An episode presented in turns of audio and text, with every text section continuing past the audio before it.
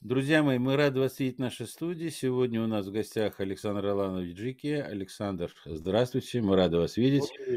Э, в здравии. Мы продолжаем э, наш экскурс в историю, скажем так, искусства. И сегодня у нас э, такая тема, как реализм. Ну, как вы сказали, сегодня у нас будет реализм в живописи, а следующее занятие же реализм в скульптуре, что, как вы опять-таки сказали, это вещи разные. Поэтому я передаю вам слово, Александр. Пожалуйста. Друзья, добрый день. А, а, всем привет, кто смотрит, кому это интересно. Вот, я сразу а, перейду к моей презентации.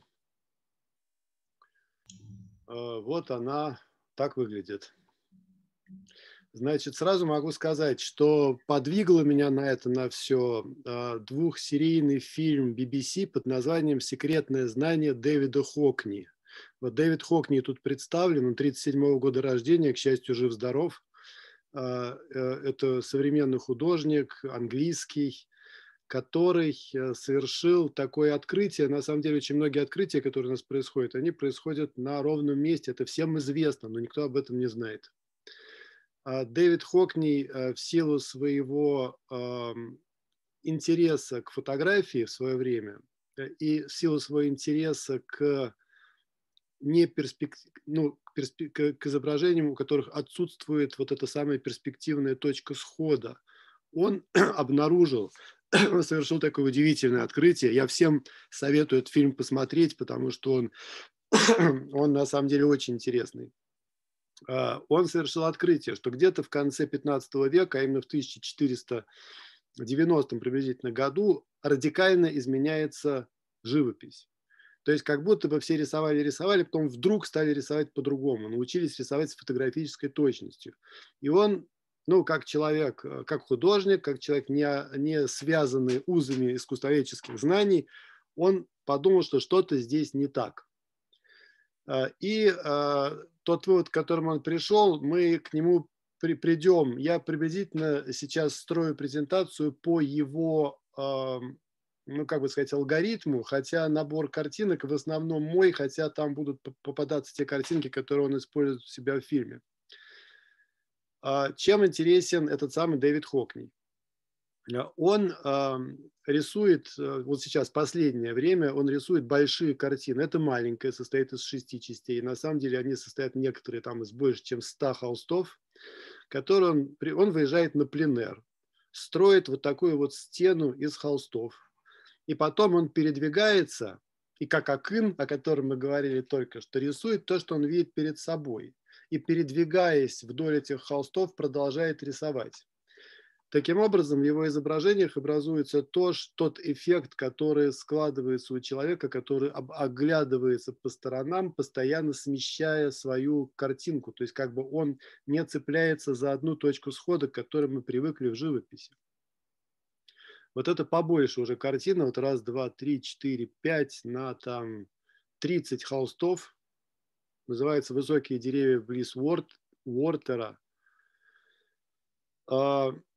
Нарисованы на природе, а, и а, когда смотришь на эти картины, возникает, во-первых, странный стереоскопический эффект, и потом странное ощущение такой сферической поверхности. Несмотря на то, что здесь нету никаких э, геометрических линий, которые бы нам ну, говорили об искажениях пространства, но тем не менее, даже просто деревья, создается вот такой странный эффект стран, странный, скажем так.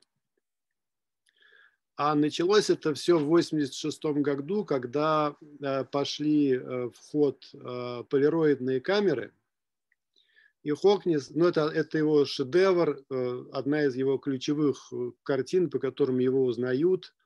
А на самом деле это не картина, это коллаж из полироидных фотокарточек.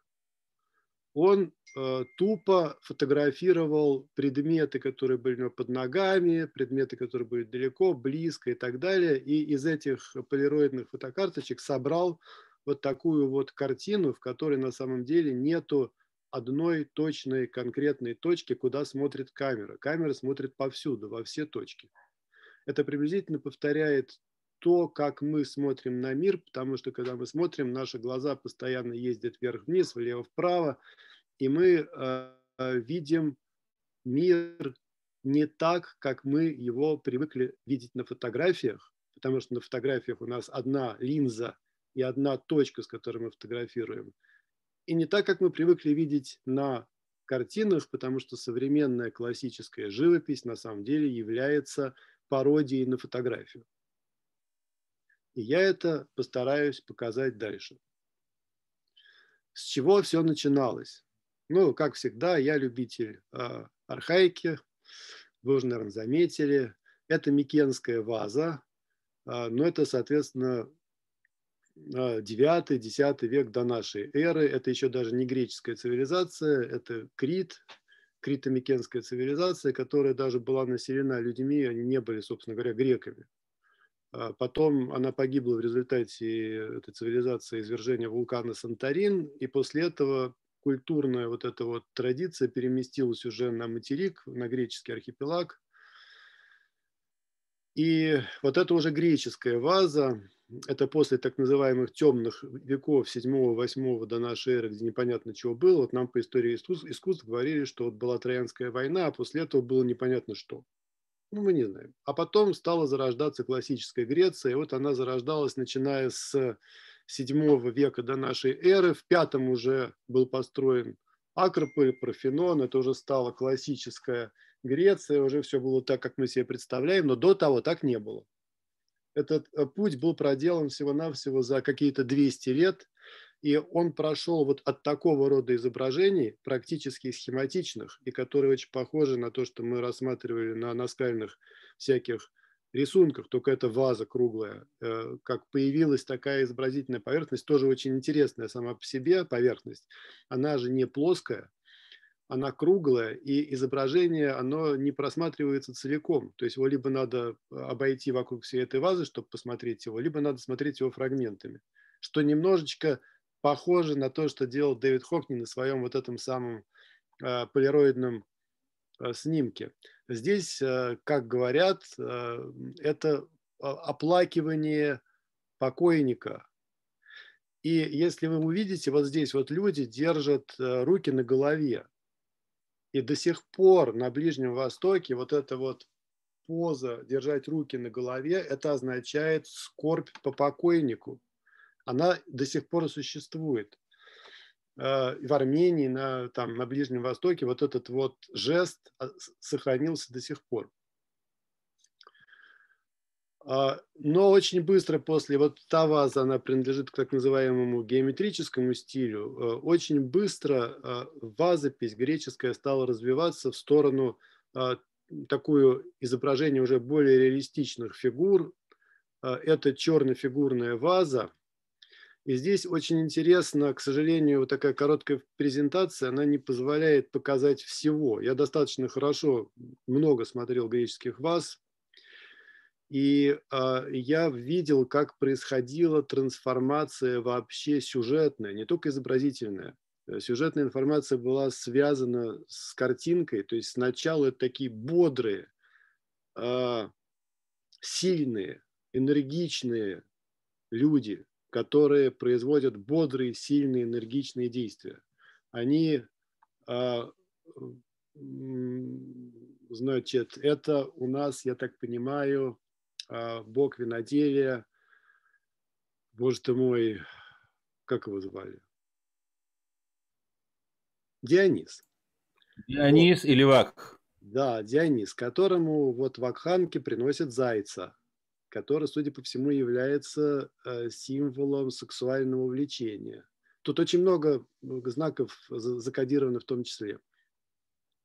И здесь все очень э, энергично. Э, Потом начинается, уже в черно-фигурной живописи начинается такой уклон в такой, ну, я бы так сказал, разврат. То есть там начинает появляться огромное количество рисунков, которые могли бы быть, собственно говоря, рассмотрены как порнография в чистом виде. Вот, после этого к пятому веку, вот это уже такая хорошо проработанная Э, чернофигурная эм,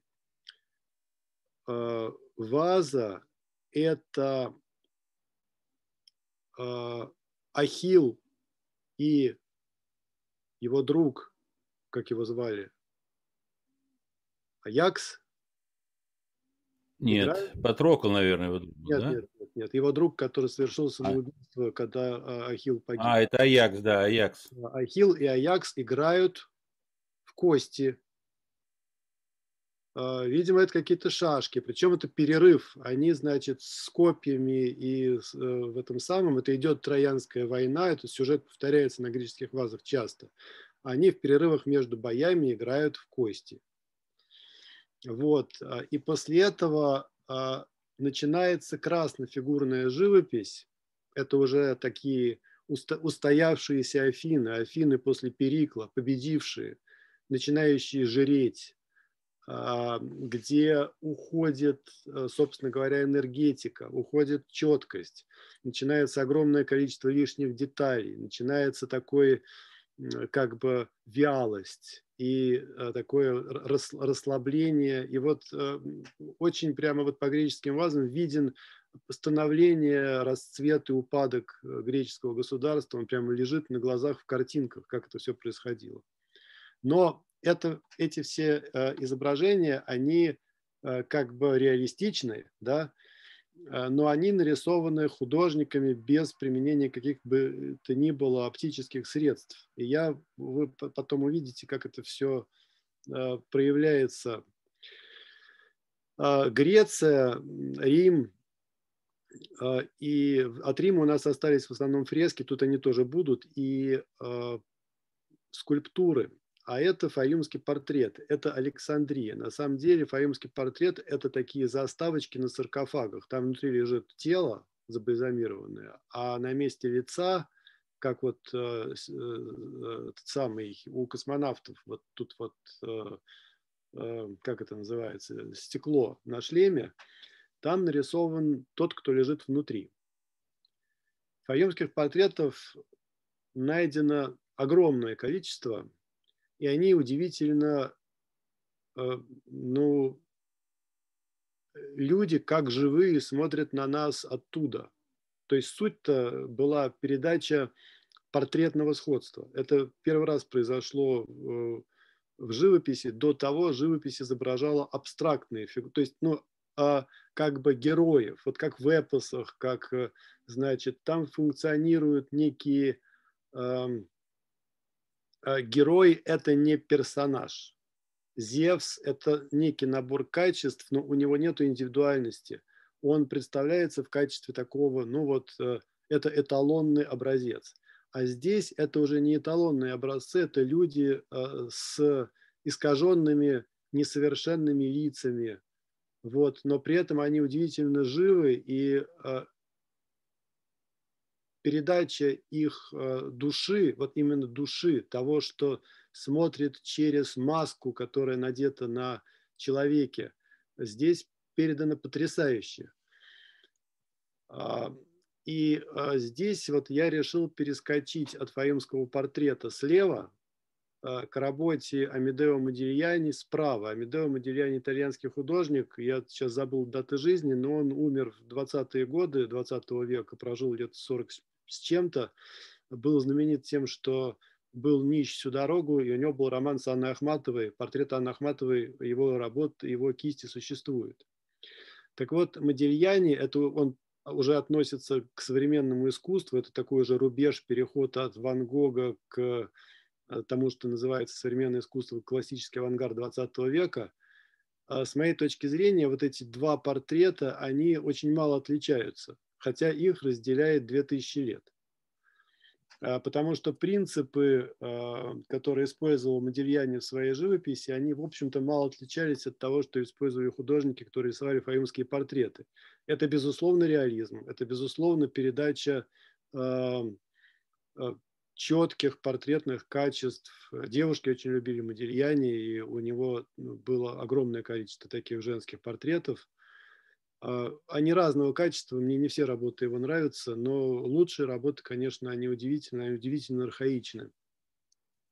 Я сейчас не говорю о том, что Модельяне тоже увлекался а, африканской каменной скульптурой и делал скульптуры тоже в таком ключе. Потом он их повыкидывал, говорят, в реку. И это древнеримская фреска. Ну, в общем-то, это то же самое время, когда рисовались фаемские портреты, только это, это изображение живой молодой пары. У девушки в руках что-то вроде айфона. Вот. Э, и тоже удивительная живость изображения, хотя здесь нету такого вот кондового реализма, это не фотореализм, но это вполне себе э, переданные такие вот э, характеры и переданы очень хорошо. И это тоже древнеримская живопись начала нашей эры, Помпеи. Это то, откуда произошла наша иконопись через Византию, через Александрию, Византию, потому что вот э, уже первые иконы византийские, понятно, откуда растет стиль, откуда он вырабатывался. Опять же, это изображение не может быть отнесено к фотореализму. Скорее, это такое, ну, э, все еще продолжает быть архаическим способ живописи. В 1541 году родился э, испанский художник, грек по происхождению, Эль Грека. Он так и назывался Грек. Вот. Э, и вот это его Христос, э, который абсолютно точно, Эль Грек учился, судя по всему, в Византии, точно совершенно знал византийскую иконопись, несет на себе абсолютно точные характеристики иконописи, но уже здесь работает профессиональный художник, который, который, который знает, что такое форма, который уже начинает э, э, работать с формой как профессионал. Мне трудно это объяснить. Мы сейчас при, при, еще раз вернемся. Вот эта древнеримская мозаика, потому что Эль Грека, э, мы сейчас говорим только о портретах, но не только портреты изображались в те времена. И вот это удивительная мозаика, которая передает, как, например, кипарисы а, движутся на ветру, но при этом лодочка, которая плывет в воде, она совершенно непропорциональна, она перед нами, но она меньше, чем люди, которые находятся за лодочкой. То есть здесь нету, э, тут э, оптические эм, эффекты, они Э, как бы вольно трактуются. Здесь это, это изображение не может быть передано дальше в трехмерном виде. Оно как бы, ну это структура сна. Это то, что, э, то, что мы позволяем себе во сне, когда там большие предметы могут быть э, и маленькие, соседствовать рядом друг с другом и так далее. Это Эль Грека пейзаж Толедо после дождя. Это один из первых э, пейзажей, которые обогнали свое время, ну, как минимум на 300-400 лет. То есть э, это фрагмент, он, я решил его показать э, покрупнее, потому что на самом деле он вертикальный и не помещается в горизонтальный формат. Но то, как здесь нарисовано небо, э, и как здесь вообще все нарисовано, это скорее относится к современному искусству, скорее это искусство 20 века, чем искусство 16. И это тоже искусство 20 века скорее, чем искусство 16. Это Эль Греко Лаокоон. Это опять же та же самая Троянская война, тот самый Лаокоон, который э, с сыновьями своими должен был предупредить троянцев о том, что конь, значит, э, э, не, не, не настоящий, что в, нем, что в нем засада. Но они не успели этого сделать, потому что э, какие-то богини превратились в змей, и его вместе со своими сыновьями убили. А вот там дальше идет конь, а там дальше а, и здесь опять же нету, здесь нету в прямом смысле слова реалистического изображения а, таким, как оно может быть в реальности. Это реальность художественная, это реальность поэтическая, но это, но это не реальность геометрическая. И эту картину нельзя таким образом повторить в виде трехмерного пространства. И вот это портреты Эль Греко, это фрагменты его картин – которые, безусловно, более сложно устроены с точки зрения искусства, но на самом деле это скорее все-таки фаюмские портреты, чем то, что проглотит европейскую живопись в XVIII-XIX веках. Еще один художник, всем известный, Винсент Ван Гог, известный тем, что он отрезал себе ухо. Вот, это конец XIX века, он даже не дожил до 20-го, хотя бы мог. А, Кандинский там всего на 15 лет младше Ван Гога. И опять же, эти картины, они относятся к тому методу рисования, который берет свое начало, ну, как минимум, с фаюнского, портрета. А это наш Кузьма Петров-Водкин, который чуть-чуть постарше Ван Гога, но дожил до 1939 года. Всем известен по картине «Купание красного коня». Э, всем известен по тому, что он э, многое взял из иконописи.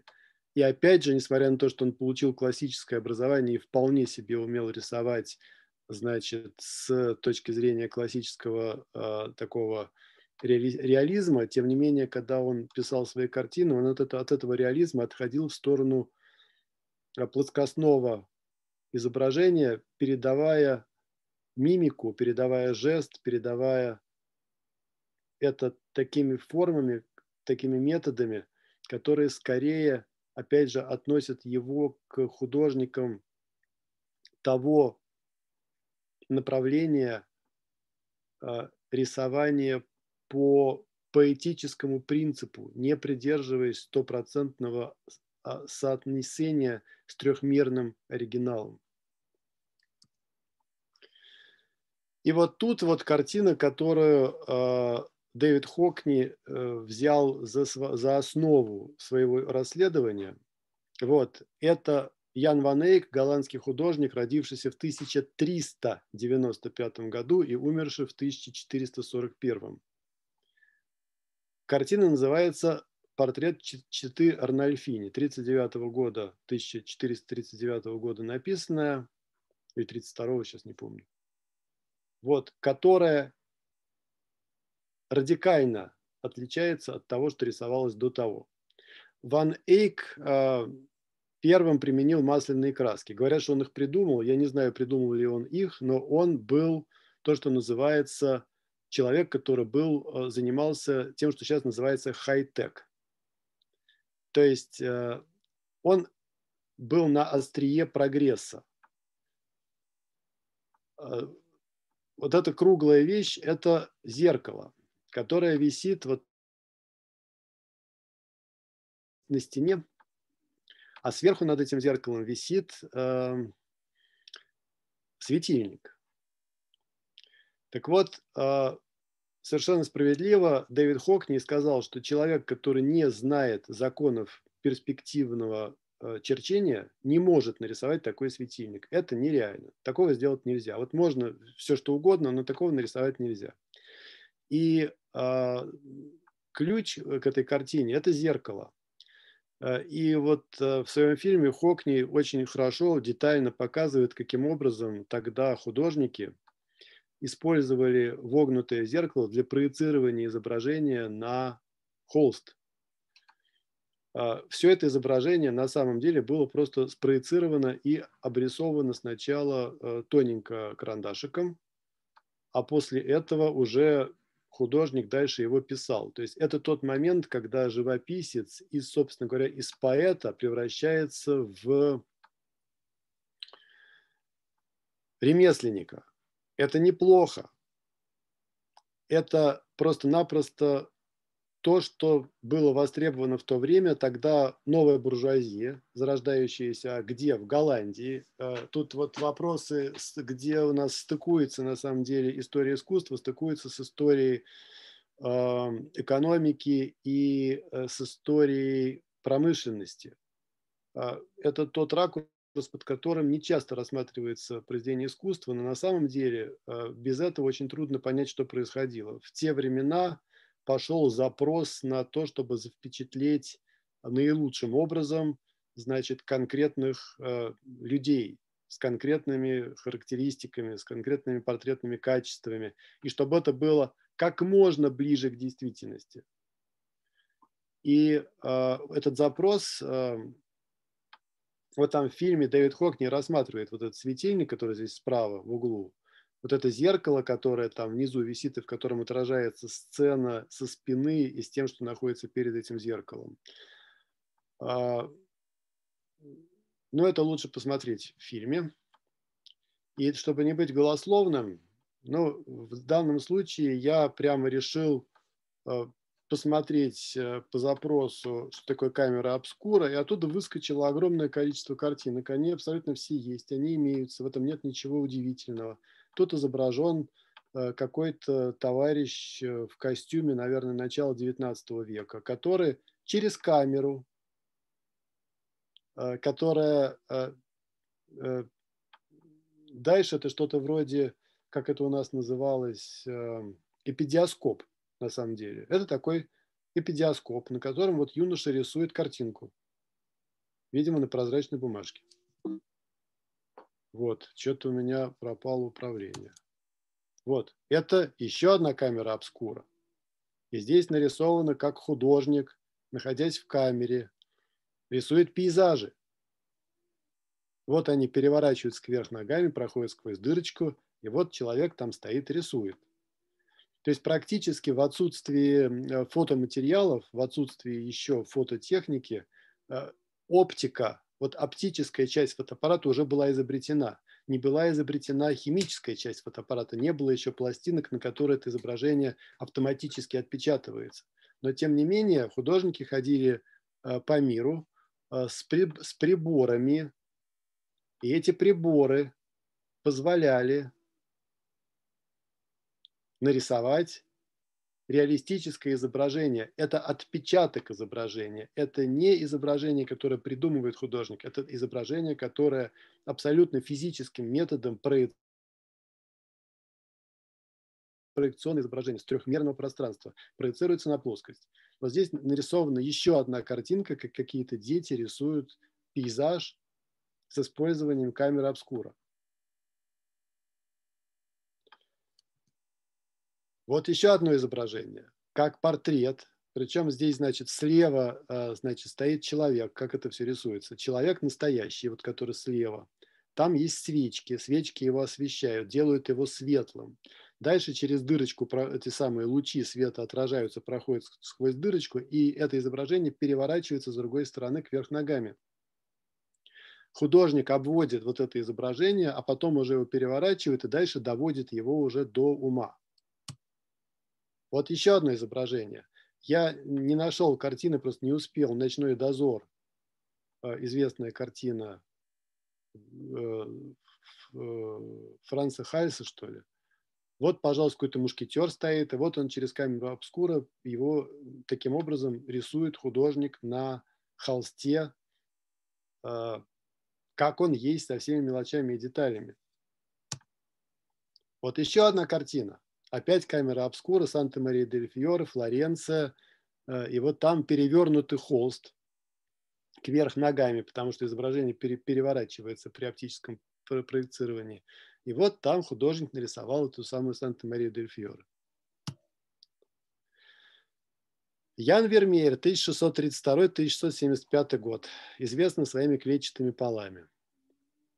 А, вот эта картина нарисована при помощи оптического прибора а слева э, есть такая книжка э, «Перспективы и другие изобразительные системы». Э, оттуда я позаимствовал эту картинку, где восстановлена в трехмерном пространстве, в аксонометрии, та сцена, которая здесь изображена на холсте.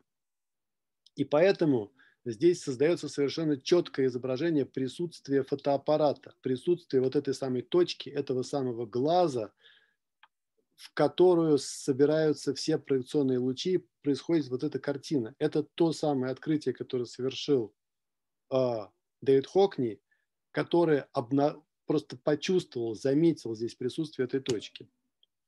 Еще, пожалуйста, две картины Яна Вермеера. Значит, девушка у окна с письмом и просто пейзаж.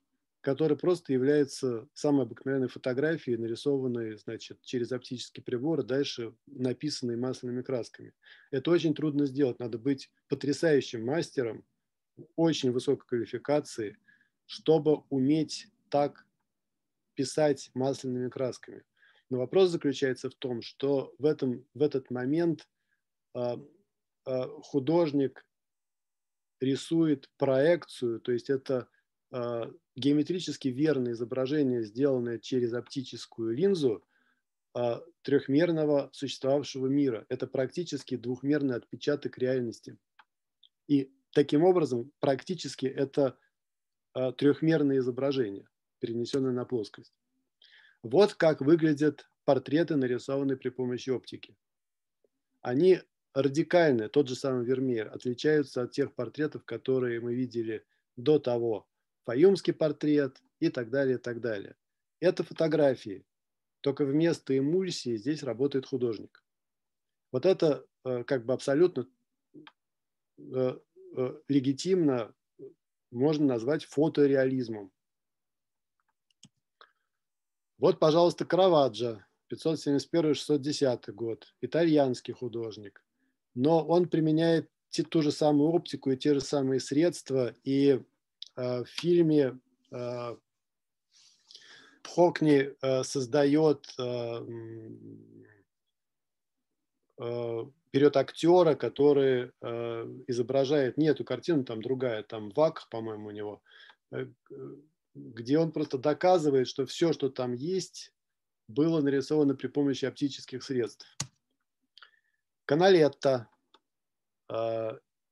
венецианский живописец, а, который нарисовал огромное количество видов Венеции, а, живопись, холст масла, фотография. Художник как фотоаппарат. Абсолютнейший реализм. То есть вся геометрия простроена при помощи э, оптического прибора. Дальше, после этого, художник начинает писать. Это очень трудно. Еще раз, это, я должен сказать, что это отдельное искусство, так написать. Но, тем не менее, это не без применения оптических средств. Вот эта картинка используется в фильме.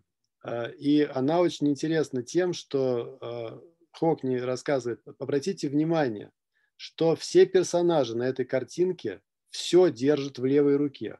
Бутылка в левой руке, дед в окно показывает левую руку, значит, э, женщина держит стакан в левой руке, и даже обезьянка заглядывает под юбку, поднимая юбку левой рукой.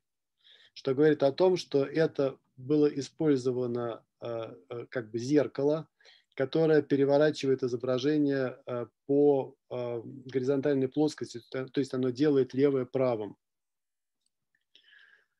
Вот эта вещь, это Ганс Гальбейн-младший, 1497-1000 какой-то там 543 год. Картина называется «Послы». Вот то, что вы видите на первом плане на этой картине, это подсказка про оптику. Это плоский череп. Этот плоский череп здесь практически не виден. Но если его растянуть на фотошопе, то вот этот самый череп, который перед этими послами лежит на полу, выглядит вот таким вот образом. И нарисовать такую вещь, не используя оптику, просто невозможно. Этого сделать просто нельзя. Соответственно, Следующая картинка очень интересная. Я недавно на нее, на нее нарвался где-то на просторах бескрайних интернета. Это групповой портрет русских писателей во главе с Александром Сергеевичем Пушкиным. Я думаю, что камера обскура здесь была задействована ну, с вероятностью 99%. Потому что э, искажение э, широкоугольной камеры, которая дает вот этот самый пол, четко, абсолютно свидетельствует о том, что это использование оптических, оптических средств.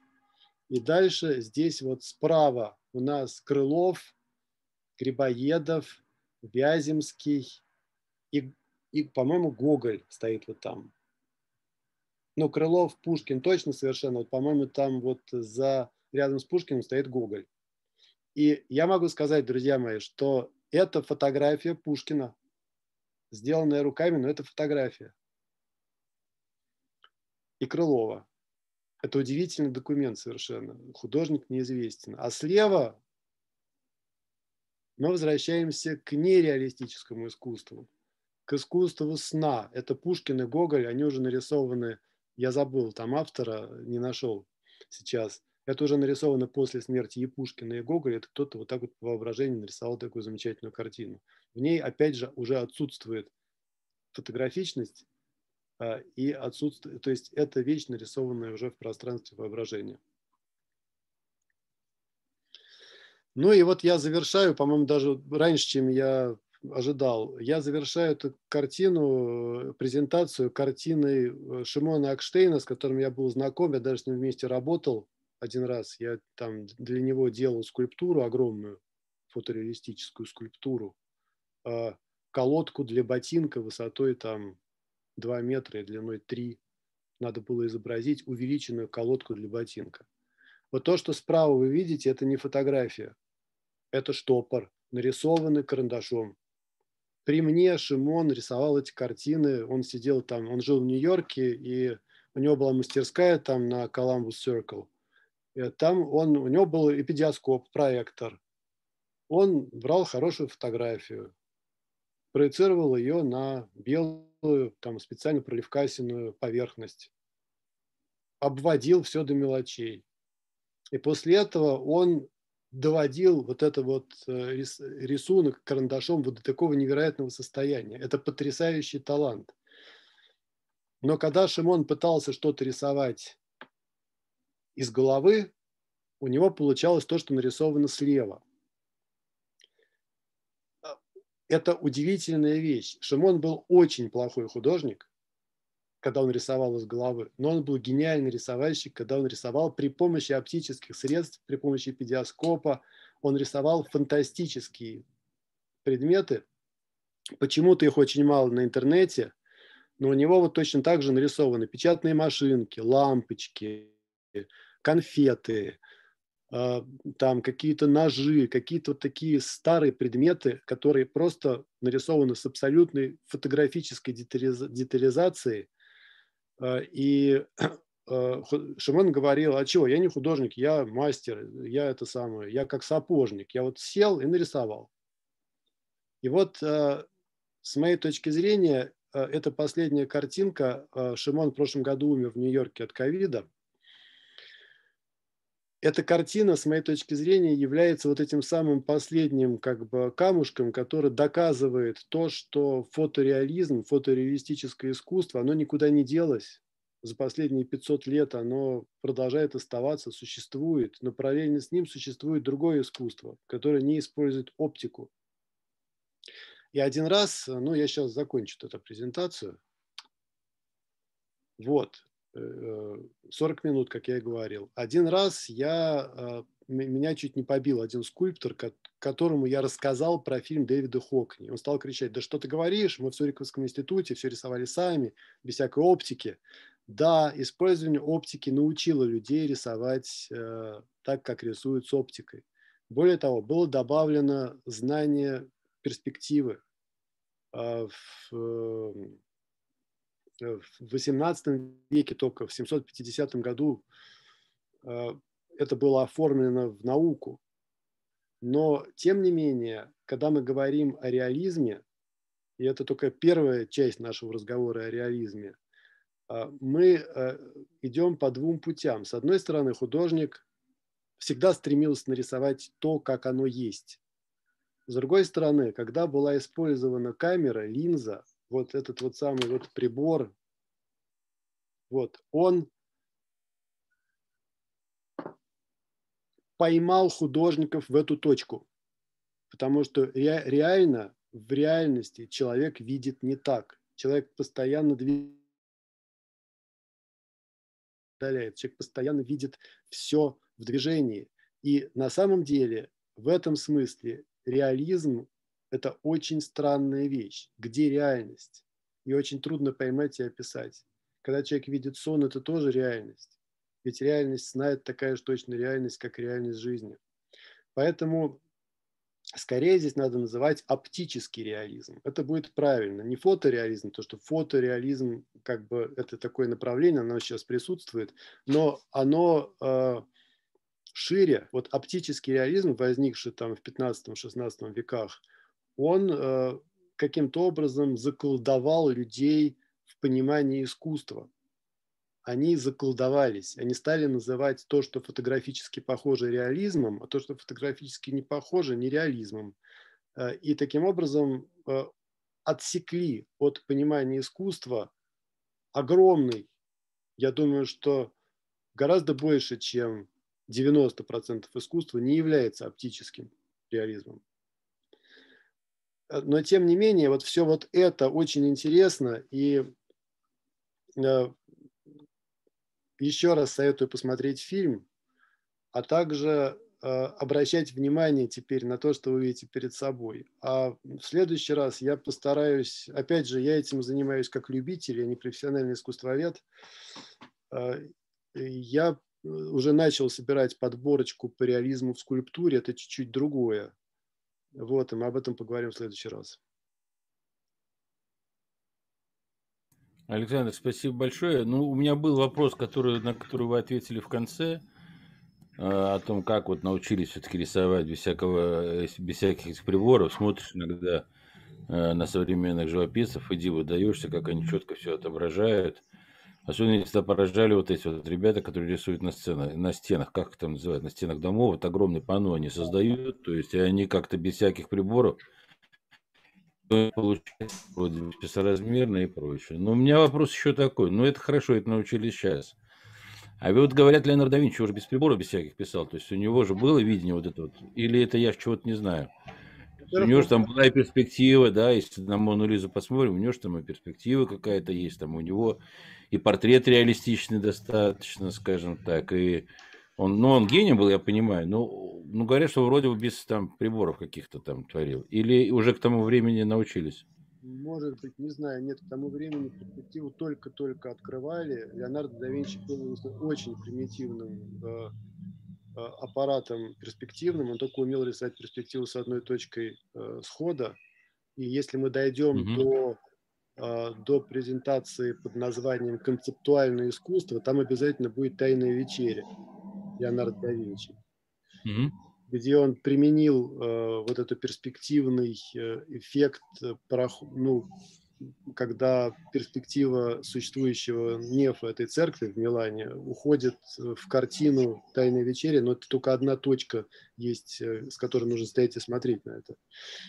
И я не могу сказать, пользовался ли Леонардо оптическими приборами. Я также считаю, что художник, у которого хороший глазомер, и он умеет соотносить то, что он видит, с тем, что он рисует, э, вполне без всякой оптики может нарисовать себе Мону Лизу. Но массовое производство э, реалистических портретов и гиперреалистических натюрмортов, это вот малые голландцы, голландское искусство 16-18 веков, абсолютно точно – производилось цехом мастеров, которые пользовались оптикой. В этом нету ничего плохого, но, то есть, как бы, это всего-навсего такой же точно вот, как бы, инструмент, которым люди пользуются для того, чтобы добиться поставленной цели. Вот и все, больше ничего.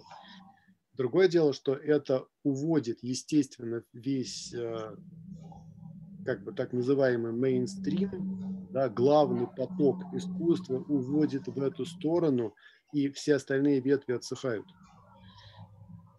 А, и это как раз и говорит о том, что произошло в конце концов, когда фотоаппарат был э, запущен химическими процессорами, когда художники, э, которые по необходимости рисовали фотореалистические вещи, по необходимости был такой заказ.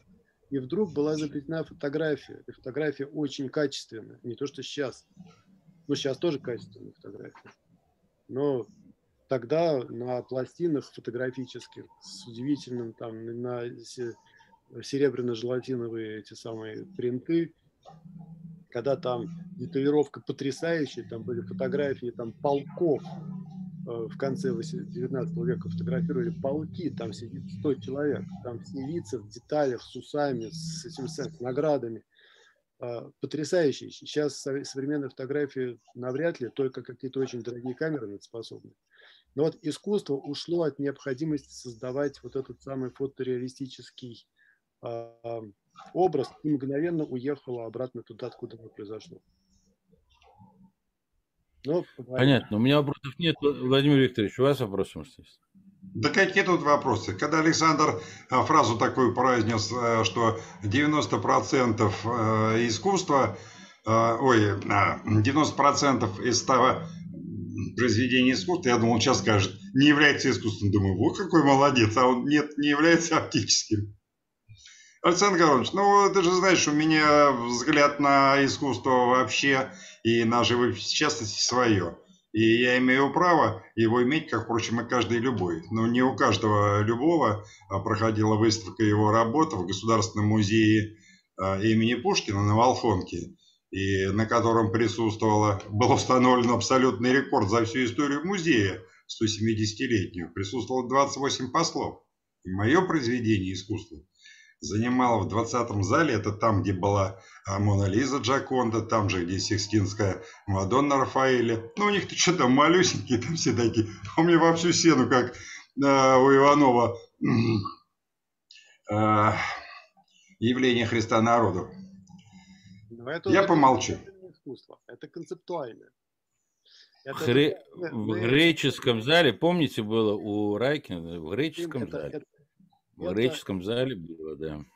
Вот, это еще, одна, это еще одно направление. То есть, на самом деле, у искусства направлений не так много, как кажется. Когда их там стали делить на всякие э, там... Александр, э, э, этих направлений ежегодно рождаются десятки, десятки, десятки. И если приподнять вот так вот, если приподнять, э, так сказать, э, себя и посмотреть вообще на все, что э, в этой сфере производилось, Произведение искусства – это то, что соответствует двум основным и третьему вспомогательному а, критерию. Я уже говорил, могу кратко повторить. Первое – это произведение искусства, это то, что или невозможно, или крайне затруднена подделка. То есть мы сейчас говорим о форме. И второй критерий – это должен быть эксклюзивный э, сюжет – и третий, соответственно, документы, подтверждающие какую-то историческую ценность.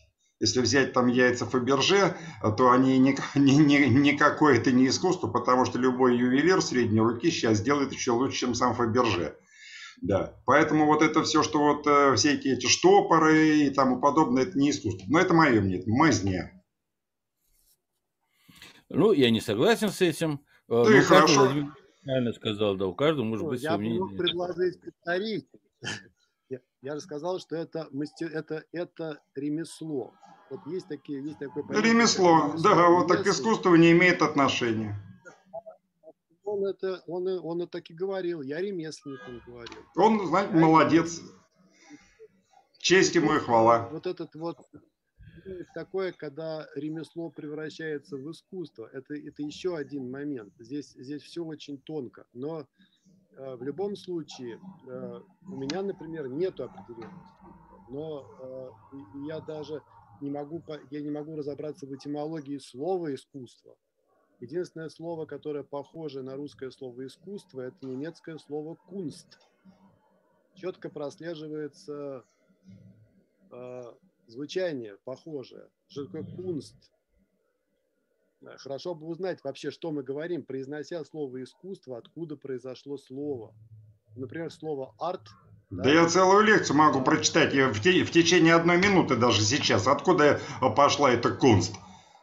Во времена Петра Первого в музее появились во всех столицах приблизительно одинаковые. Дело было так. У всех, все же эти первые э, лица жили во дворцах, Э, все друг другу дарили подарки, пройти невозможно было э, в этих дворцах, хлам кругом, все эти скульптуры, картины и всякая остальная фигня. Э, кому-то пришла идея, слушай, давай все это барахло вынесем в отдельное э, здание. Вот так появились музеи. Вот это и есть кунст. Ну, так, музеи, кунсткамеры, да, я сейчас говорю о другом, я говорю о филологическом происхождении слова... Александр Николаевич, у нас осталось время только поблагодарить нашего дорогого, горячо любимого. Александр, спасибо большое. Сейчас после эфира мы договоримся о том, когда продолжим и поговорим о, о скульптуре непосредственно. Ну, всегда очень интересно, насыщенно, информативно и э, полезно, думаю, не только мне, но и всем слушателям нашей школы. Спасибо огромное. Всего доброго, берегите себя. До свидания, до встречи. Спасибо.